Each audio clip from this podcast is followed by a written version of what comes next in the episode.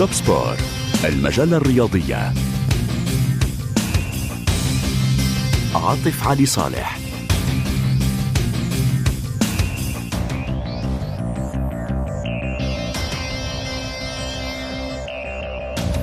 أهلا وسهلا بكم في المجلة الرياضية الأسبوعية. وسنتوقف مع مونديال السيدات.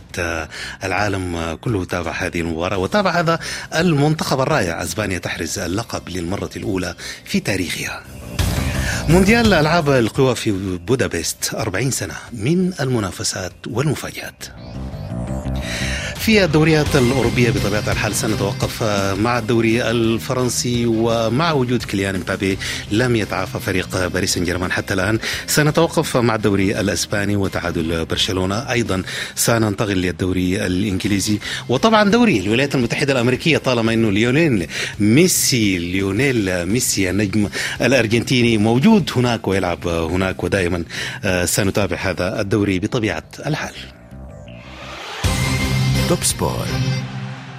وأحيي زملاء وديع عبد النور مراسل مونت كارلو الدولية انضم إلي من بيروت. مساء الخير وديع. مساء النور، تحياتي لك والمستمعين الكرام. وأيضا أحيي زميل وديع فيعاني سينضم إلي اللحظة. وديع عبد النور، يعني الآن نتابع المونديال، مونديال ألعاب القوى، أربعين سنة من المنافسات. الملاحظة الأولى لمن يتابع هذه البطولة في ألعاب القوى، يعني المنافسة أصبحت محتدمة، المستويات أصبحت متقاربة، لا نستطيع أن نحدد الأبطال كما كنا نتابع في الماضي أبطال وكنا على قناعة أنهم سيحصلون على الذهب، ولكن الآن أصبحت أكثر تشويقا، أكثر قوة، أكثر استعداد للأبطال المتنافسين على الجوائز، جوائز المونديال ألعاب القوى في بودابست.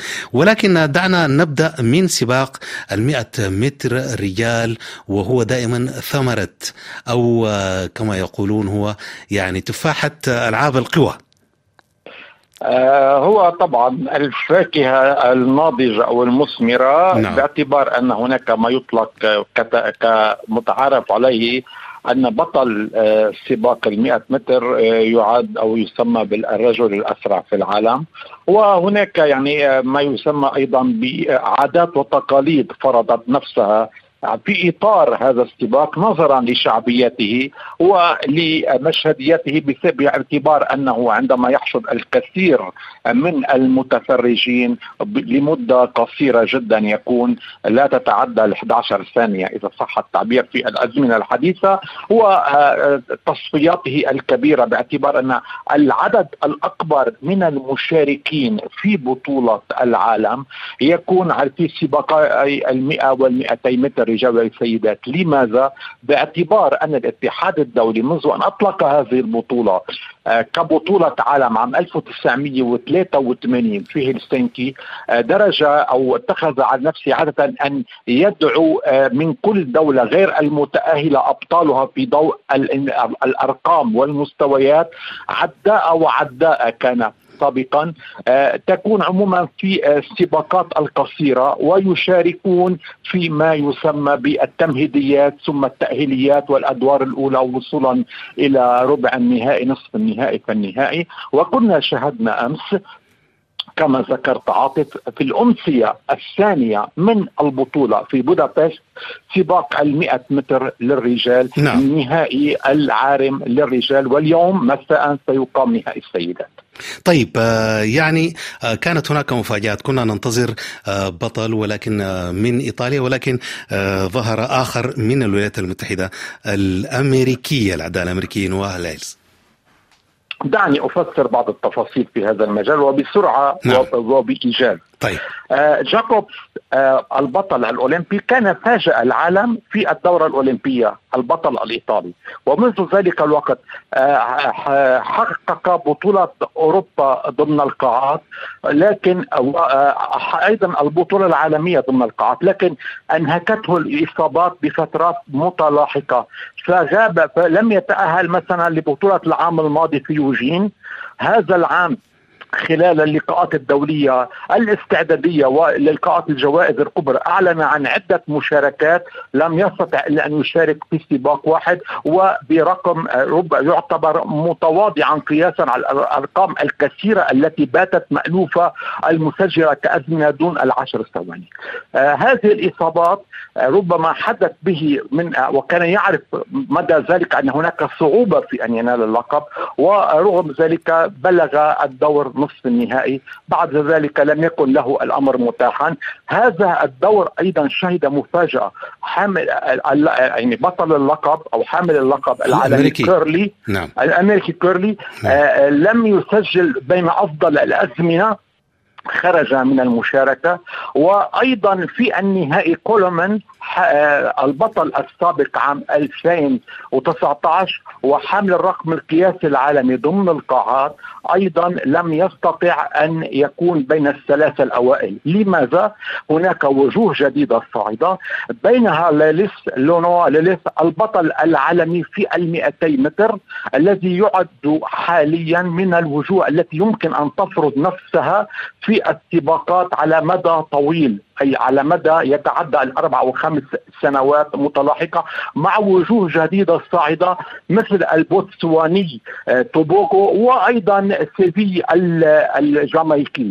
ليليس فرق يعني بعد أن كان كرس نفسه أولمبيا وعالميا في السباق المئتي متر، كان هناك التحدي ليشارك في المئة متر ويحقق اللقب. من شاهده أمس في السباق النهائي وهو كان حل ثالثا في بطولة الولايات المتحدة الأمريكية نعم. أنه بين الثلاثة الذين يعني نفذ من الباب الضيق للمشاركة في هذا السباق، استطاع أمس في الأمتار الأخيرة أن يستعمل أو يستخدم خبرته وتقنيته في المئتي متر على سباق المئة متر، أي على سباق الخط المستقيم في النهاية، ليفوز مسجلا تسعة ثواني وثلاثة وثمانين في المئة، وهو أفضل رقم يسجل هذا الموسم، علما بأنه كاد أن يخسر السباق نظرا لوجود من هم أكثر منه حنكة على مدى نعم سباق المئة متر، ووجوه صاعدة سيكون لها شأنها في المئة متر وفي المئتي متر أيضا.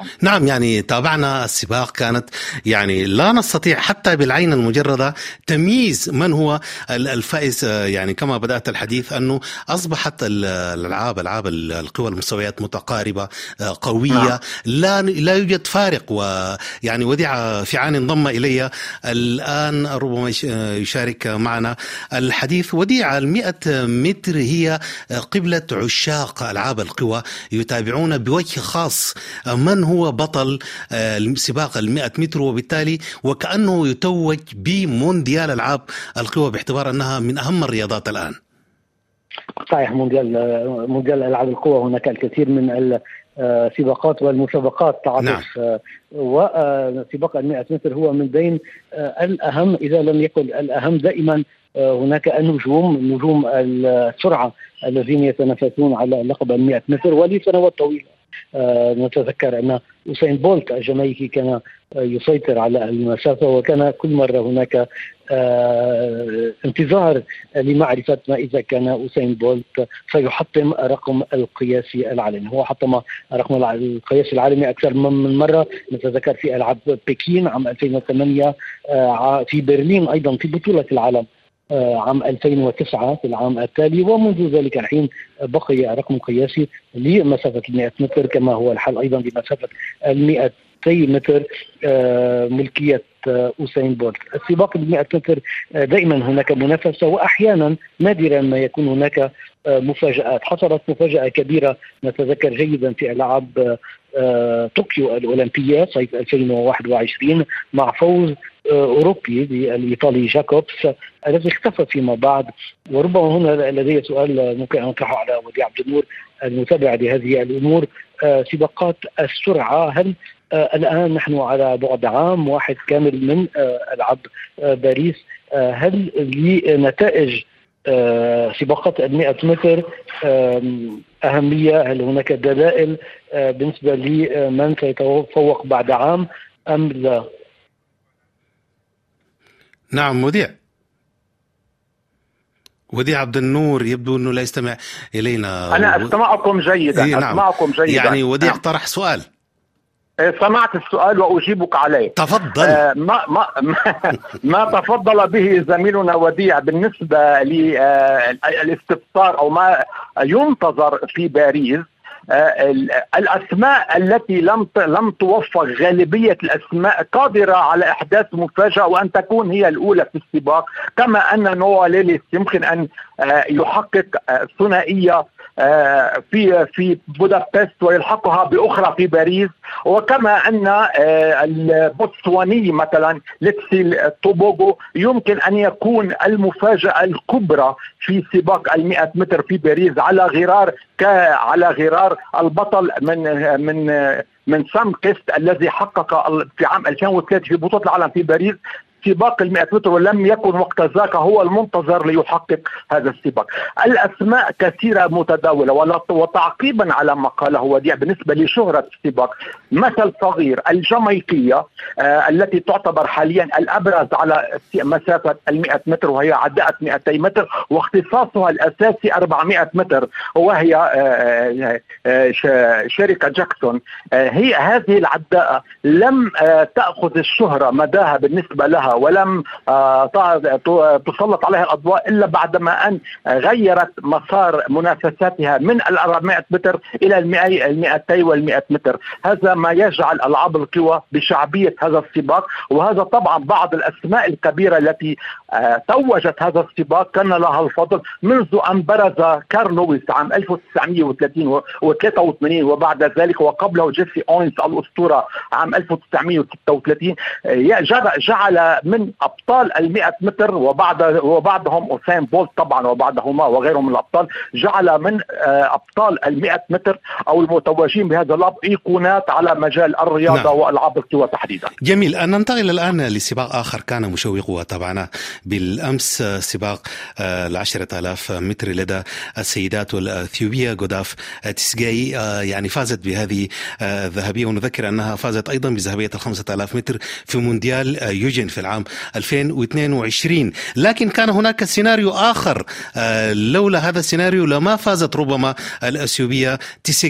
وديع عبد النور، تسيغاي عزيزي هي من اختصاصيات الخمسة ألاف والعشرة ألاف متر نعم. على المجال الدولي تحديدا، واللقاءات الدولية تنبئ بذلك، حتى أن هذا الموسم استطاعت أن تعزز من الرقم آه من الرقم يعني أفضل رقم عالمي سجلته. وكنا تحدثنا كثيرا عن آه نوعية المضامير، نوعية آه الأحذية التي ينتعلها العداءات والعداؤون، وأيضا ما يسمى بال بالأرنب الاصطناعي أو الخط الضوء الذي يحدد المسار، ما يجعل وتيرة الإيقاع مرتفعة. وهذه الأمور لا تدخل في بطولة العالم، لكن باللقاءات الدولية، وهو تمهيد لذلك من خلال التمارين نعم. ما شاهدناه في هذا السباق أن هناك سيفان حسن، وهي أيضا إثيوبية الأصل وهي مجنسة هولندية، تشارك منذ نحو خمس أو ست مواسم باسم هولندا. كانت دائما لها تميز بأنها تستطيع من من من سباق ال ألف وخمسمئة متر تأهلت له في هذه البطولة إلى الخم إلى العشرة آلاف أن تحقق إنجازات وميداليات، وتكرس ذلك في أكثر من بطولة وآخرها حتى في طوكيو. وأيضا يحكى أنها ستكون في المستقبل أحد عداءات الماراثون المميزة. كم عمرها الآن تقريبا؟ هي في سن السادسة والسابعة والعشرين طيب. لأنها لا تزال لها المجالات، لكن ليس الأمر يتعلق بالسن في سباقات المسافات الطويلة صحيح. والمتوسطة نعم. لكن هي تستخدم أسلوب يعني أسلوبا يختلف بالنسبة للبقيات، تترك المحاشرة الكينية والإثيوبية تحديدا في المقدمة الصراع الذي يكون الذي تكون له يكون له ضحايا، و وتتقدم في اللفات الأخيرة من الخطوط الخلفية لتنافس، لأنها تتميز أو تتمتع بسرعة تصاعدية قوية جدا. هذا ما حاولت وكانت بمقدورها أن تكمله في السباق أمام تيغري الإثيوبية أو مواطنتها السابقة، لكن سوء التقدير من ناحية من نواحي معينة، سرعة المنافسة من ناحية أخرى، ما أدى بها إلى السقوط قبل نحو عشر خمسة أو عشرة أمتار من خط النهاية، فأهدرت تحديدا ميدالية في هذا المجال على الأقل برونزية أو فضية. وحاليا وشاهدناها أمس تشارك في نصف نهائي سباق ال ألف وخمسمائة متر، آه واستطاعت أن تحجز لها مكانة في الصفوف الأولى للنهائي مع كيب يونغ التي تعتبر حاليا كنا تحدثنا عنها الأبرز على هذه المسافات من ناحية أنها هي هوريرونو كينيا بالنسبة للسباقات المتوسطة والطويلة. آه شاهدناها أنها مضمضة، وضعت ضمادات على بعض جوانب من فخذيها وساعديها جراء السقوط ومن آثار السقوط تعرضت له مساء السبت.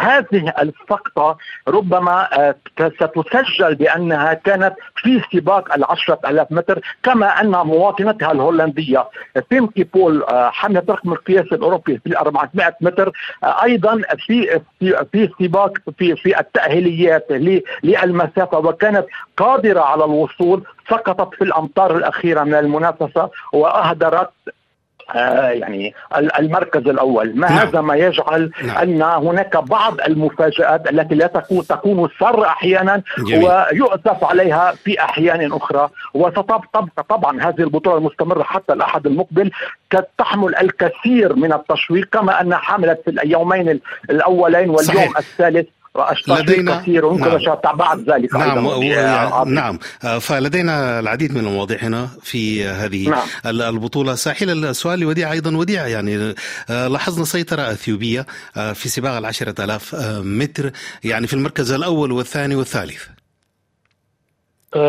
صحيح الإثيوبيون من خصوصيات الإثيوبيون وأيضا الإثيوبيين وأيضا الكينيين عطت كما نعلم دائما يتنافسون على سباقات المسافات الطويلة نعم. الطويلة بشكل خاص، مسافة الماراثون على العشرة آلاف متر على خمسة آلاف متر، وهناك دائما صراع بين هذين البلدين. لاحظنا حقيقة منذ ربما منذ عامين بين عامين وثلاثة أعوام كان قبل ذلك كانت السيطرة كينية، وشيئا فشيئا أصبح الإثيوبيون يفوزون أيضا كما نرى بسباقات المسافات المتوسطة وأيضا على الماراثون. يعني سباقات الماراثون الشهيرة كانت دائما هناك هيمنة كينية، وشيئا فشيئا أصبح الإثيوبيون هم الذين يفوزون بأكبر عدد من السباقات. هذا ما لاحظته، ولا أدري إذا ما كان وديع عبد النور أيضا يشترني الرأي. نعم وديع، يعني متابعة لما تفضل به زميلنا، بداية صحيح أن هناك كانت ثلاثية فوز على الصعيد السيدات في سباق العشرة آلاف متر، وتحدثنا عن سقوط سيفان حسن التي ربما كانت على الأقل خطفت ميدالية وكسرت هذا الاحتكار. لكن بالنسبة للمدرسة الإثيوبية في الجري ربما هي متخصصة في سباقات الضاحية والسباقات المسافات الطويلة على صعيد الصعيد العالمي، لكن أفريقيا تحديدا وكينيا في المدى المنظور في الآونة الأخيرة بدأنا نلحظ بعض الأبطال في أكثر من مسابقة، وأيضا نيجيريا مسافات قصيرة ودخول النهائيات عند الرجال بعد ما كان مقتصرا ذلك عند السيدات من خلال نيجيريا وساحل العاج. وأيضا في كينيا هناك أبطال أيضا أصلا نشاهد في الوثب الطويل في الرمي، وأيضا بعض الدول الأخرى في نعم. مسابقات. يعني مثلا سباق العشرة آلاف متر للرجال، بما أننا نتحدث عن سباقات الرجال، سباق العشرة آلاف متر للرجال هناك ظاهرة في هذا المجال هي بالنسبة للبطل الأوغندي جوشوا شيبتغويت نعم. هو كان فاز حقا. هذا هو السؤال تماما كبير. كنا سنتحدث عنه يعني رابع عداء في التاريخ يحرز ثلاث ألقاب متتالية. طبعا هو هو بداية يتمتع ببنية جسدية مميزة للسباقات وبطول سارع أكثر من غيره، يستطيع عندما يجري الأمتار الأخيرة أو اللفة الأخيرة بالسرعة التصاعدية أن يحقق الفارق بسهولة متناهية. هو بطل أولمبي أخيرا في يوجين، حقق اللقب واحتفظ به في بودابست. كان يعني هو كان مسيطرا على الصدارة مع التناوب كالعادة الإثيوبي الكيني، لكنه استغل سرعته النهائية ليبدأ هجومه نحو الفوز قبل قبل جرس اللفة الأخيرة، أي بنحو ستمائة متر من خط النهاية، واستطاع أن يضمن بذلك فارقا مريحا تعدى ال خمسة وعشرين مترا ويضمن الفوز في هذا السباق، وهو يعد كما يقال مدرسة بحد ذاته حاليا على هذا المجال. وإذا دخل في السنوات مقبلة سباقات الماراثون قد يكون أيضا من العلامات البارزة على هذا الصعيد. نعم س... مشدد. نعم تفضل وديع. عاطف نعم. تحدثت كثيرا بالطبع عن كينيا، عن عن المدرسة الكينية، عن المدرسة الإثيوبية، ولكن هناك أيضا بعض الجيران إذا جاز التعبير الذين أيضا يتألقون. كنا تابعنا بعض الصوماليين أيضا على هذه المسافات الطويلة والمتوسطة في السنوات الأخيرة، وطبعا الأوغندي تحدثتم عنه جوشوا شيبتغويت الذي توج بلقب سباق العشرة آلاف متر. هي طبيعة ربما هذه البلاد، طبيعة الجبال والتلال المحيطة أو المتواجدة في في بعض هذه الدول التي تساعد هؤلاء الرياضيين على التفوق في هذا هذه الاختصاصات اختصاصات المسافات المتوسطة والطويلة. نعم إذن سنذهب إلى فاصل ونعود مع أهم الميداليات في هذه الألعاب ألعاب القوى في بودابست بعد لحظات.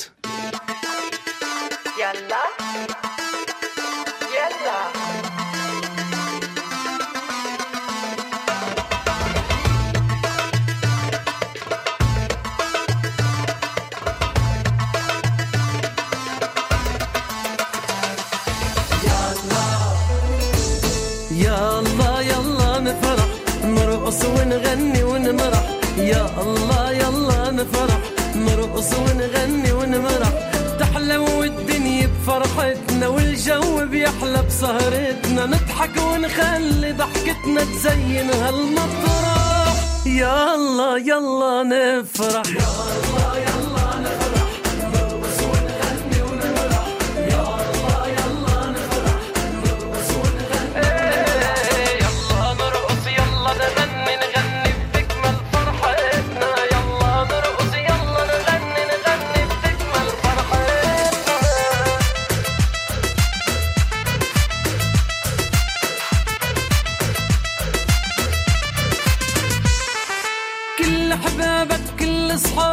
جايين يهنوك والفرحة كلها عحسابك كلهم بيحبوك، كل حبابك كل أصحابك جايين يهنوك والفرحة كلها عحسابك كلهم بيحبوك، يلا نعلي صوت الزحف وعالميلين بذات الوقف، وسهرة من العمر تنكف نغني لك مبروك ويا الله يلا نفرح يا الله يلا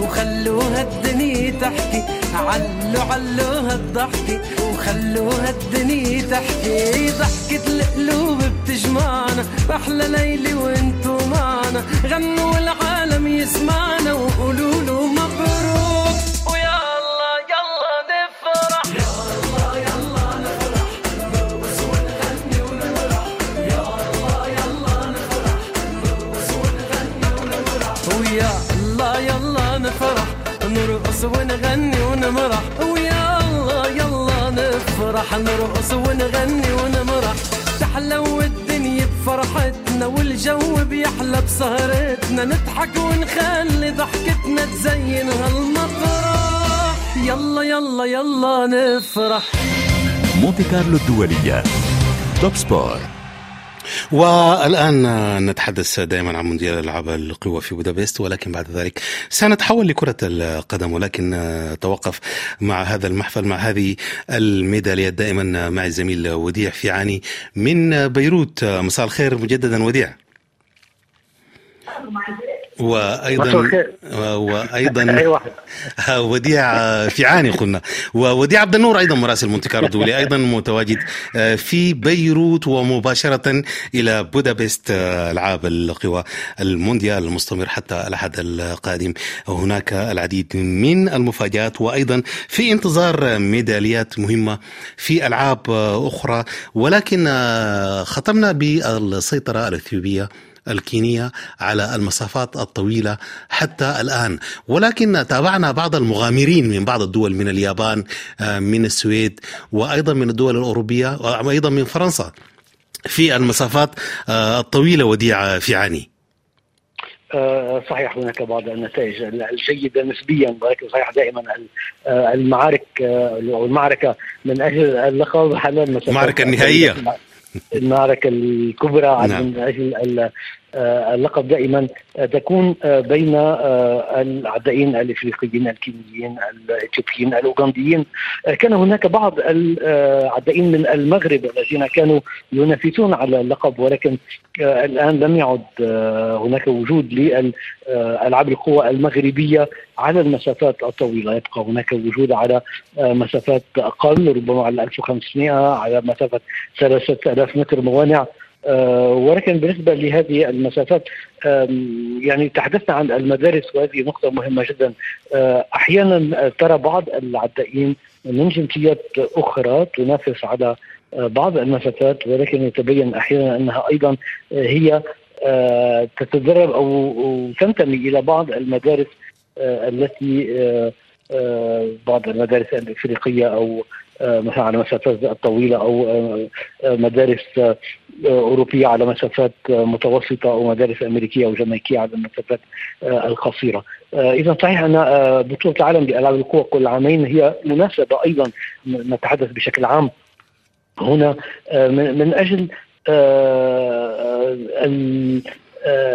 محاولة فهم التطور تطور كل هذه المدارس التي تتقدم من كل عامين. نرى أن مثلا بين ألعاب طوكيو ألفين وواحد وعشرين ثم بطولة العالم التي جرت العام الماضي هناك تغييرات كثيرة هذه الأيام مع مع أسماء جديدة تنضم إلى إلى يعني إلى الأفضل وتنافس على اللقب. تتحدث عن عموميات صحيحة عاطفة، ولكن بطولة العالم مهمة جدا هذه قبل عام من ألعاب باريس الأولمبية، ورأينا أنه في أربعة أعوام خلال أربعة أعوام هناك بطولة كبيرة مهمة، بدءا ب يعني بعد الكوفيد ألعاب طوكيو التي كان من المفترض أن تقام عام ألفين وعشرين تأجلت إلى عام ألفين وواحد وعشرين، بطولة العالم التي كان المفترض أن تقام عام واحد وعشرين وقيمت عام اثنين وعشرين. نحن الآن في بطولة العالم التالي عام ثلاثة وعشرين، والعام المقبل ألعاب باريس الأولمبية الجزء المخصص للألعاب الأولمبية، سيكون لدينا أربع بطولات في أربعة أعوام. نعم. هذا شيء استثنائي أيضا، وهناك ربما أسماء جديدة تصعد وتتعاطى عن تنافس وتصعد يعني تمام. يعني, يعني ب... لا أدري إذا الفكرة واضحة، يعني الفكرة واضحة، ربما عام واحد وعشرين لديه فرصة ثانية وثالثة ورابعة، وهذا شيء استثنائي تماما في في تاريخ ألعاب القوى تماما. يعني هناك أسماء كبيرة موجودة، ولكن هذه بيعطي فرصة لأسماء جديدة شابة أن تظهر وتنافس. إذن سنختم بمضمارين بسباق تتابع أربع مرات أربعمائة متر، وأيضا الوثب الطويل. وديع عبد النور، دعنا نبدأ بسباق التتابع، أربع مرات وذهبية للولايات المتحدة الأمريكية، والفضية ذهبت إلى بريطانيا. هذا السباق عزيزي بداية هو السباق المختلط، وهذا لم يكن مألوفا أو متبعا في بطولات العالم وحتى في اللقاءات الدولية، لكنها طريقة جديدة باتت باتت تعتمد بدءا بالدورات الأولمبية للشباب ثم في الدورة الأولمبية في بطولات العالم الأخيرة بدءا من بطولة العالم في الدوحة عام ألفين وتسعة عشر. هذا السباق المختلط يكون تكون فيه المشاركة لعداء عند السيدات، عداء عداء عند الرجال، عداء عند السيدات، وذلك تباعا على دفعتين. هذا السباق الذي كنا تحدثنا خسرت به تيمكي بول وعاد اللقب للولايات المتحدة مع ميدالية مع ميدالية ذهبية طبعا ورقم أولمبي ثلاث دقائق ثمان ثمان ثواني وثمانية عشر في المئة من الثانية. هو من الأمور التي أدخلت على ألعاب القوى كما غيرها من سباقات ستعود لتكون مشهدية ولمشاركة أفضل وتحفيز أكثر على هذا الصعيد. نشاهد في اللقاءات الدورية بعض البهرجات أو أو الاحتفالات كعروض كشو عند دخول الأبطال مع صور لهم مع ألوان وغير ذلك، هو من باب التحفيز ليكون الم... تكون المشاركة حتى احتفالية من خلال المدرجات في كل ذلك. إطلاق سباقات في الساحات العامة، إقامة مسابقات خارج المضمار، وهذا ما سيعتمد كاللقاء المفتوح الماراثون الذي سيقام في دورة باريس الأولمبية. تحدثت عاطف وتحدث زميلنا وديع أيضا عن وجوه صاعدة.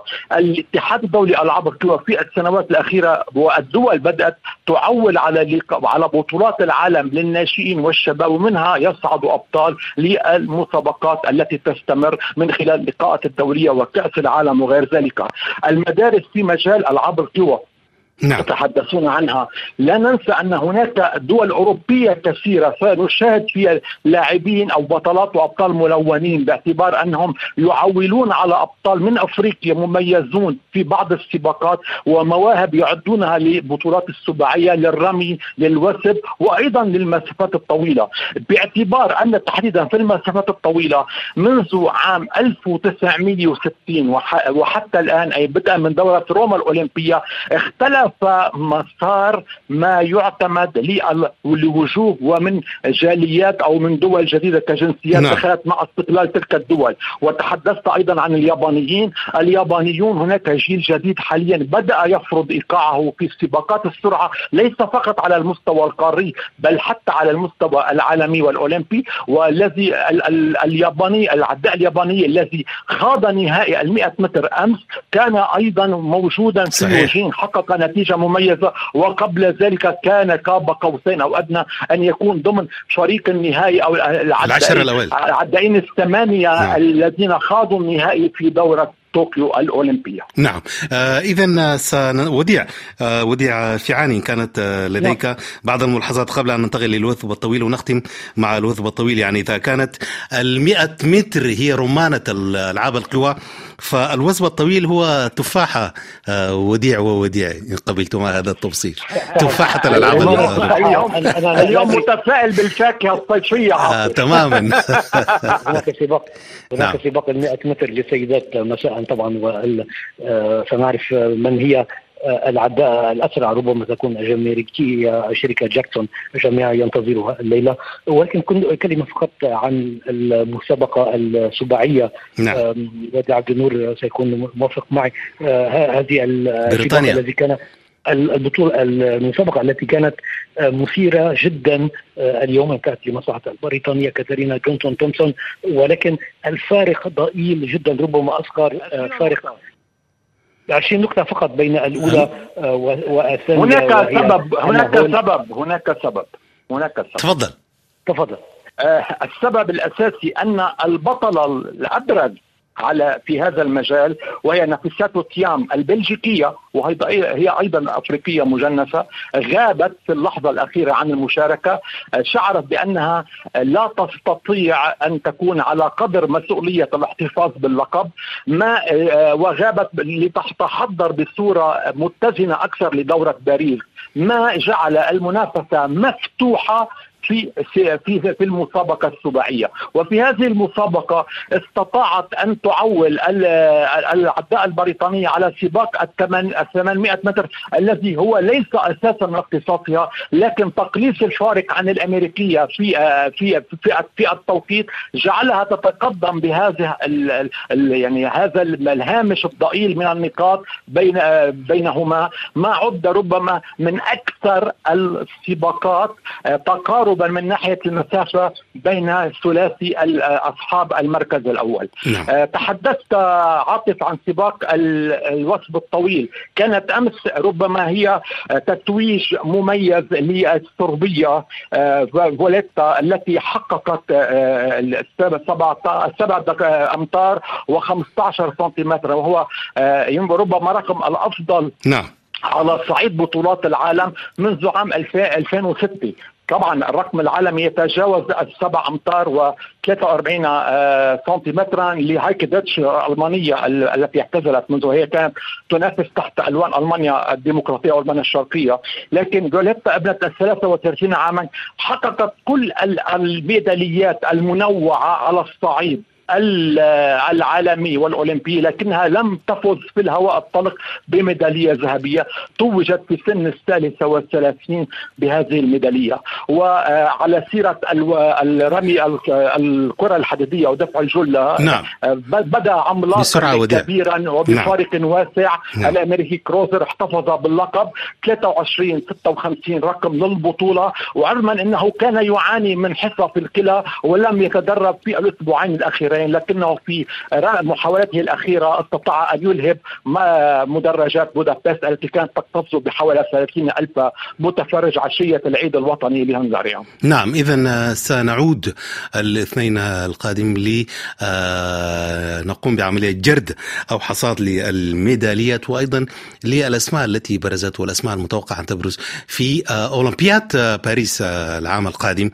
شكرا شكرا وديع عبد النور، إلى اللقاء. إلى اللقاء. شكرا، تحياتي. إذن ونواصل المجلة الرياضية الأسبوعية ودائما برفقة الزميل وديع فيعاني من بيروت. وديع، سننتقل لكرة القدم وسنبدأ بقدم السيدات وبذهب الذي ذهب إلى إسبانيا. يعني تابعنا مباراة شيقة، مباراة قوية ممتعة في النهاية جمعت بين اللاروخيا بين المنتخب الإسباني لاروخا والمنتخب الإنجليزي في المباراة النهائية وديع، وكان بإمكان المنتخب الإسباني أن يحرز أكثر من هدف. هذه المباراة التي انتهت بنتيجة واحد لصفر، وكان وضع المنتخب الإسباني ركلة جزاء، ولكن كان باستطاعته أن يحرز أكثر من هدف. كان أكثر حضور في المباراة، أكثر إقناعا من المنتخب الإنجليزي، ولعب بطريقة تيكي تاكا. صحيح عاطف، يعني المباراة كانت منتظرة بين هذين المنتخبين ربما الأفضل منذ بداية المونديال. فقط كنت أريد أن أعود ربما عام قبل انطلاق المونديال بطولة العالم لكرة القدم للسيدات في أستراليا ونيوزيلندا. قبل عام كان هناك أزمة حقيقية في كرة القدم للسيدات في إسبانيا بعد تطور الكرة الإسبانية كثيرا حقيقة في السنوات الأخيرة، مع أيضا احتراف لاعبات في الأندية الكبرى برشلونة، أتلتيكو مدريد وريال مدريد بهذا بهذا الترتيب حاليا.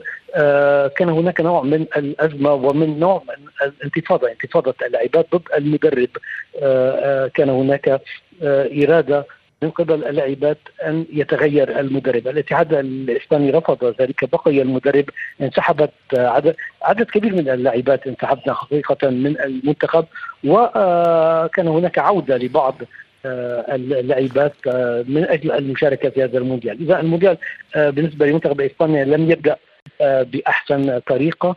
فاز المنتخب الإسباني في أول مباراتين سهلتين ضد منتخبين متواضعين قبل أن يهزم بأربعة أهداف تتذكر ربما عاطف في المباراة الثالثة أمام اليابان، علما أن المنتخبين الياباني والإسباني كانا ضمنا التأهل إلى دور الثاني قبل هذا اللقاء وأيا كانت النتيجة. اليابان تغلبت أربعة صفر، ولكن بعد ذلك رأينا منتخب إسباني حقيقة مختلف تماما ابتداء من الدور يعني من الإقصائيات ثم النهائي ربع النهائي نصف نهائي والمباراة النهائية. منتخب إسباني خلافا للمنتخبات الأوروبية والعالمية الأخرى ليس معتاد على المشاركة في المونديال.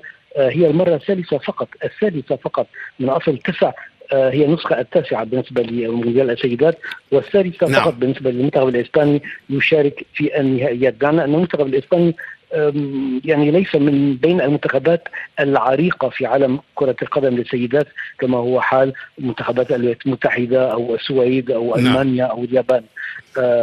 قاطفة. نعم، ينضم إلينا أيضا الصحفي والمحلل الرياضي بوعلام بينو. مساء الخير كابتن بوعلام.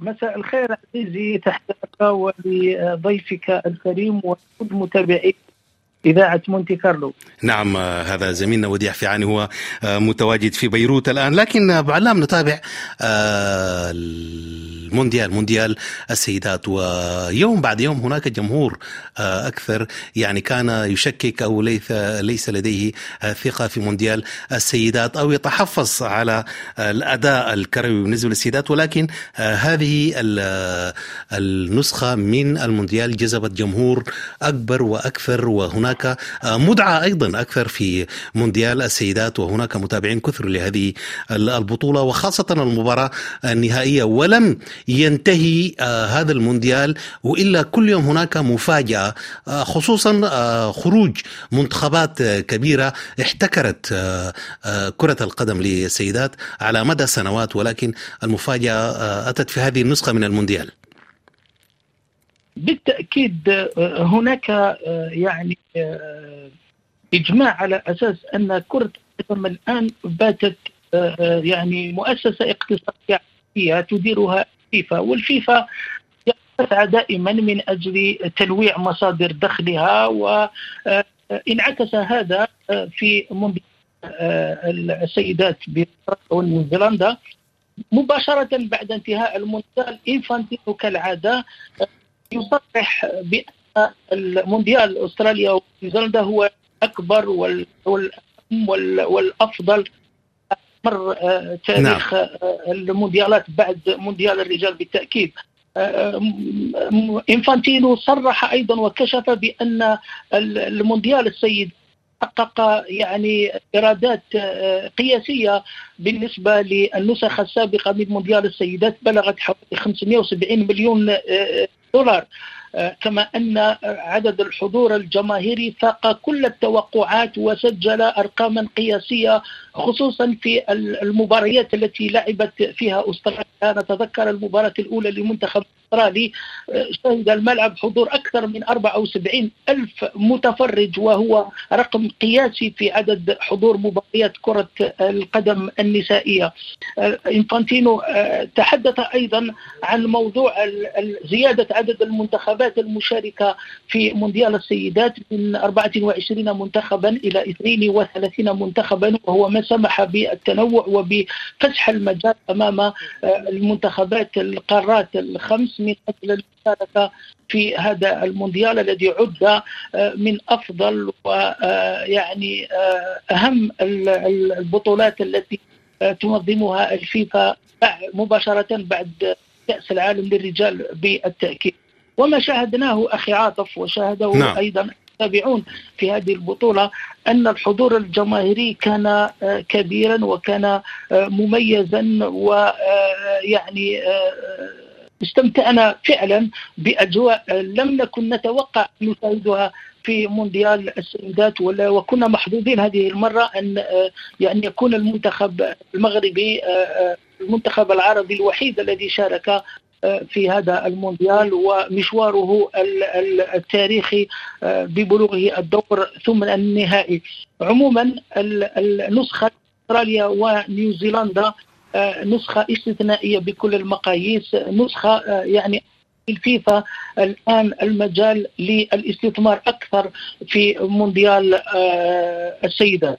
نعم، يعني سنتابع ذلك، وطبعا فعلا بعض المنتخبات التي شاركت يعني هذه النسخة وديع تفاجأنا بها بخروج منتخب الولايات المتحدة الأمريكية هو يحتكر البطولة تماما، أيضا منتخب ألمانيا ومنتخب اليابان الذي يعني أدى عروض قوية ومقنعة منذ بداية المونديال، ولكن تفاجأنا بخروج المنتخب الياباني أيضا، ووصول المنتخب الأسباني الذي بدأ متواضعا بعض الشيء ولكن اكتسب يعني اكتسب ثقة بالنفس وأيضا أصبح أكثر مرونة مع المباريات. يعني ذكرنا بمنتخب إيطاليا لدى الرجال يبدأ بطيء ولكن مع تقدم المباريات واحتدام المنافسة يصل إلى ذروة مستواه وإلى القمة، وبعد ذلك يصل إلى نهاية. هذا ما حدث مع المنتخب الإسباني وديع للسيدات. صحيح المنتخب الإسباني صحيح يلعب بشكل جيد جدا. صحيح أن الأسلوب ربما عندما تنظر إلى المنتخب الإسباني ترى أن اللاعبات الإسبانيات يعني طريقة لعب اللاعبات قريب بعض شيء من طريقة لعب الرجال، ربما ليست بالضرورة على مستويات الرجال، ولكن فعلا أن المنتخب الإسباني له هذه ال ممكن أن نصف هذا المنتخب الإسباني بهذه الطريقة. المنتخب الإسباني صحيح قوي جدا كما ذكرنا، يشارك للمرة الثالثة كما قلت لك عاطف فقط مع لاعبات لديهن خبرة كبيرة، عما أن برشلونة من بين الأندية التي تهيمن على الكرة الأوروبية، دوري أبطال أوروبا لكرة القدم أخذ أهمية كبيرة في السنوات الأخيرة، واللاعبة قائدة المنتخب الإسباني التي سجلت هدف الفوز في المباراة النهائية أوليا كارمونا التي كانت من بين أفضل اللاعبات والتي كشفت بعد التتويج باللقب أنها كانت فقدت والدها صحيح. قبل يومين من ذلك فقط صحيح. وهذا شيء محزن جدا يعني بالنسبة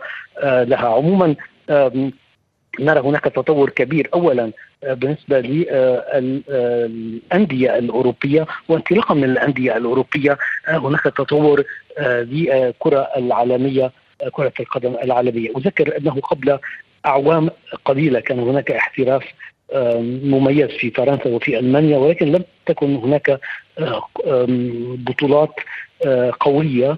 ممكن أن نتحدث قبل خمسة أعوام وستة أعوام فقط لم يكن هناك بطولات قوية لا في إيطاليا لا في إسبانيا ولا في إنجلترا نعم. وبدأ هذا الاستثمار القوي على صعيد الأندية الكبرى، يعني رأينا أندية الأندية الإنجليزية الكبيرة كمانشستر سيتي مانشستر يونايتد أرسنال تشيلسي وغيرها من الأندية تستثمر كثيرا في كرة القدم للسيدات، أصبح هناك فريق للسيدات في هذه الأندية الكبيرة، ومن هنا هذا التطور. نفس الشيء في إسبانيا مع برشلونة مع أتلتيكو مدريد ولاحقا ريال مدريد. ريال مدريد ربما قبل عامين أو ثلاثة فقط لم يكن لديه فريق للسيدات، أصبح الآن هناك فريق للسيدات، وعندما تستثمر هذه الأندية الكبيرة لديها إمكانيات كبيرة. إذا عندما تستثمر تستثمر كثيرا والأندية والفرق فرق السيدات تصبح قوية بسرعة، يعني بظرف عامين ثلاثة نرى الآن كل هذه الأندية الإنجليزية والإسبانية بشكل خاص تصل إلى بسهولة إلى ربع النهائي نصف نهائي دوري أبطال أوروبا لكرة القدم. قبل ذلك كما ذكرت كان هناك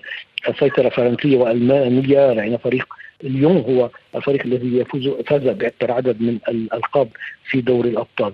وبما أن جاء الاحتراف إلى هذه الدول الأوروبية الكبيرة، ممكن أن نقول الدول الخمس الكبرى كما نقول لدى الرجال، جاء الاحتراف، إذن جاءت أيضا اللاعبات من جميع أنحاء العالم لتحترف في البطولات الفرنسية في فرنسا في ألمانيا في إنجلترا في إسبانيا وفي إيطاليا. عندما ترى أغلبية اللاعبات أغلبية أغلبية اللاعبات احترفت في هذه الدول، بالإضافة بالإضافة نسبة للرجال. وهناك طبعا شيء مهم جدا خلافا للرجال، هناك قوة أيضا في الولايات المتحدة، كرة القدم للسيدات هي الأفضل منذ عدة سنوات في الولايات المتحدة، وهناك أندية كبيرة تحترف فيها أيضا بالإضافة إلى اللاعبات الأمريكيات عدد كبير من اللاعبات من جميع أنحاء العالم. نرى أندية قوية في اليابان، نرى لاعبات من اليابان من الصين من جميع أنحاء العالم الآن تحترف في في الأندية الأوروبية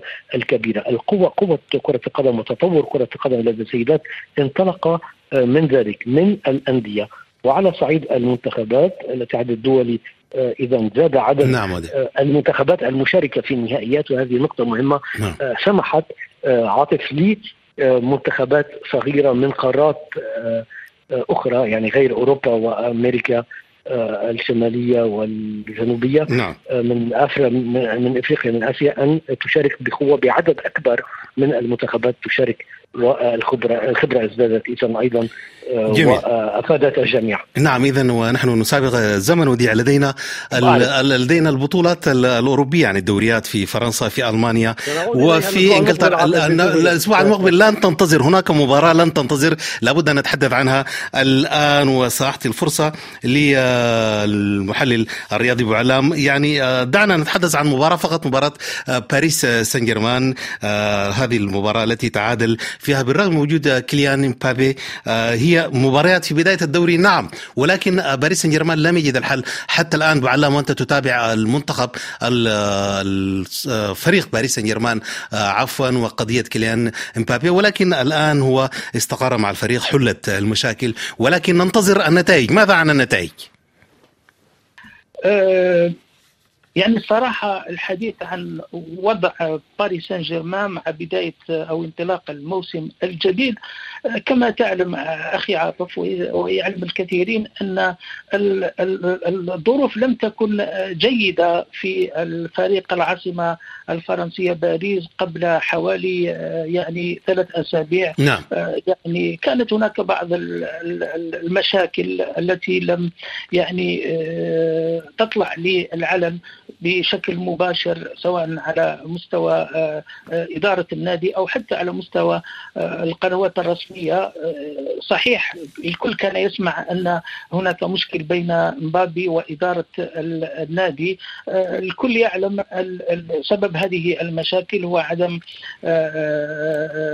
عدم رغبة اللاعب في تمديد عقده مع باريس سان جيرمان، وما تبعه من يعني ردود فعل من إدارة الفريق التي انتهت في الأخير بالعودة إلى مصلحة الفريق.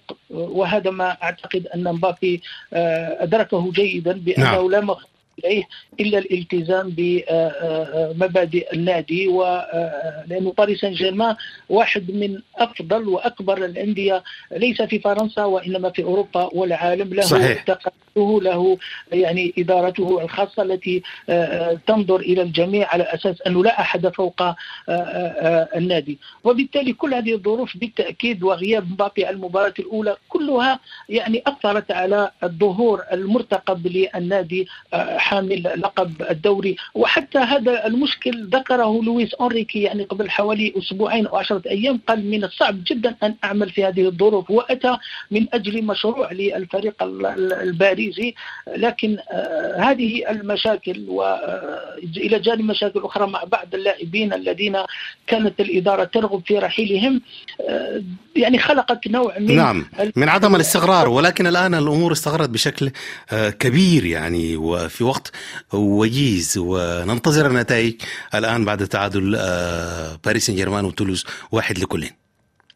بالتأكيد يعني باريس سان جيرمان فريق كبير، فريق عريق، لديه نعم. أفضل في الدوري الفرنسي، سيعود بالتأكيد. هو محتاج فقط إلى أكثر انسجام، إلى أكثر تنسيق، إلى أكثر رؤية للمدرب لويس أنريكي، لأنه يدرك جيدا بأن ما لديه من اللاعبين ومن التشكيلة ستبقي حظوظه في الحفاظ على لقب الدوري. صحيح. وأيضا المنافسة على ال ال ال ال في الشامبيونز ليج الأوروبية. فالقضية قضية وقت فقط، وأنا في اعتقادي الخاص أخي عاطف باريس سان جيرمان من الأسبوع القادم، من مباراته القادمة، سيعود إلى وضعه الطبيعي وسيحرز النتائج الإيجابية التي تمكنه من الحفاظ على على الأقل على لقبه بطل الدوري الفرنسي. نعم، إذا وديع فيعاني لدينا دقيقة. هناك من يرى أن فريق باريس سان جيرمان بتشكيلته الحالية بوضعه الحالي هي أكثر فترة كان فيها باريس سان جيرمان منطقيا أو واقعيا بدون مبالغات، بدون وجود أسماء كبيرة ونجوم صرفت عليهم الملايين. ربما عاطف، على كل حال حتى الآن ما نراه فعلا، ما رأيناه حتى الآن، تعادل باريس سان جيرمان في أول مباراتين له، إذا بداية متواضعة، عودة كيليان مبابي، دخوله في بداية الشوط الثاني في المباراة الأخيرة، وعدم تمكنه من قيادة فريقه إلى الفوز الأول له. سجل من ضربة جزاء التعادل واحد واحد مع تولوز من ضربتي جزاء. نعى. نرى أن كيليان مبابي بعد وهذا طبيعي جدا، يعني لا يتفهم كليا بعد ما بقية الزملاء خاصة الجدد، كل ذلك يحتاج إلى بعض الوقت. بعض الوقت إذن، وانتهى الوقت، وقت البرنامج. شكرا وديع فيعاني. هذا توقف بسرعة. نعم شكرا وديع. شكرا لك عاد. وشكرا كابتن بوعلام. الشكر موصول لك عاطف ولكل المتابعين الكرام. وأشكر أيضا زكريا في الإشراف التقني، وأشكر وليد في التنسيق، ولكل مستمعي مونت كارلو الدولية أينما كانوا. نتمنى لكم رفقة طيبة مع برامج مونت كارلو الدولية. بطبيعة الحال سنعود الأسبوع القادم، وسنعود مع بطولة ومفاجآت ألعاب القوى في بودابست. أربعين سنة من المنافسات والمفاجآت، وسنتوقف مع أرقام جديدة، مع ألقاب جديدة، أسماء جديدة، وميداليات أيضا، تحضيرا لألعاب الأولمبية في باريس العام القادم ألفين وأربعة وعشرين. الآن هناك أسماء كبيرة برزت، ولكن هل ستنافس؟ هل ستصمد في أولمبياد باريس؟ إلى اللقاء.